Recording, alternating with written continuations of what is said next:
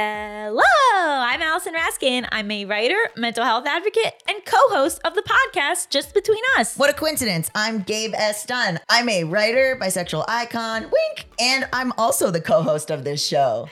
Just Between Us is a variety show where we interview fascinating people, play a ridiculous game called Hypotheticals, and talk about things that affect everyone or maybe sometimes just me. We also do a show called Too Long Did Read It, which is a show where we scour the depths of Reddit to find the weirdest, kookiest, most upsetting posts and then give our opinions. So if you're looking for a new show to check out that goes from silly to serious in the same episode, often multiple times, Back and forth from each of us.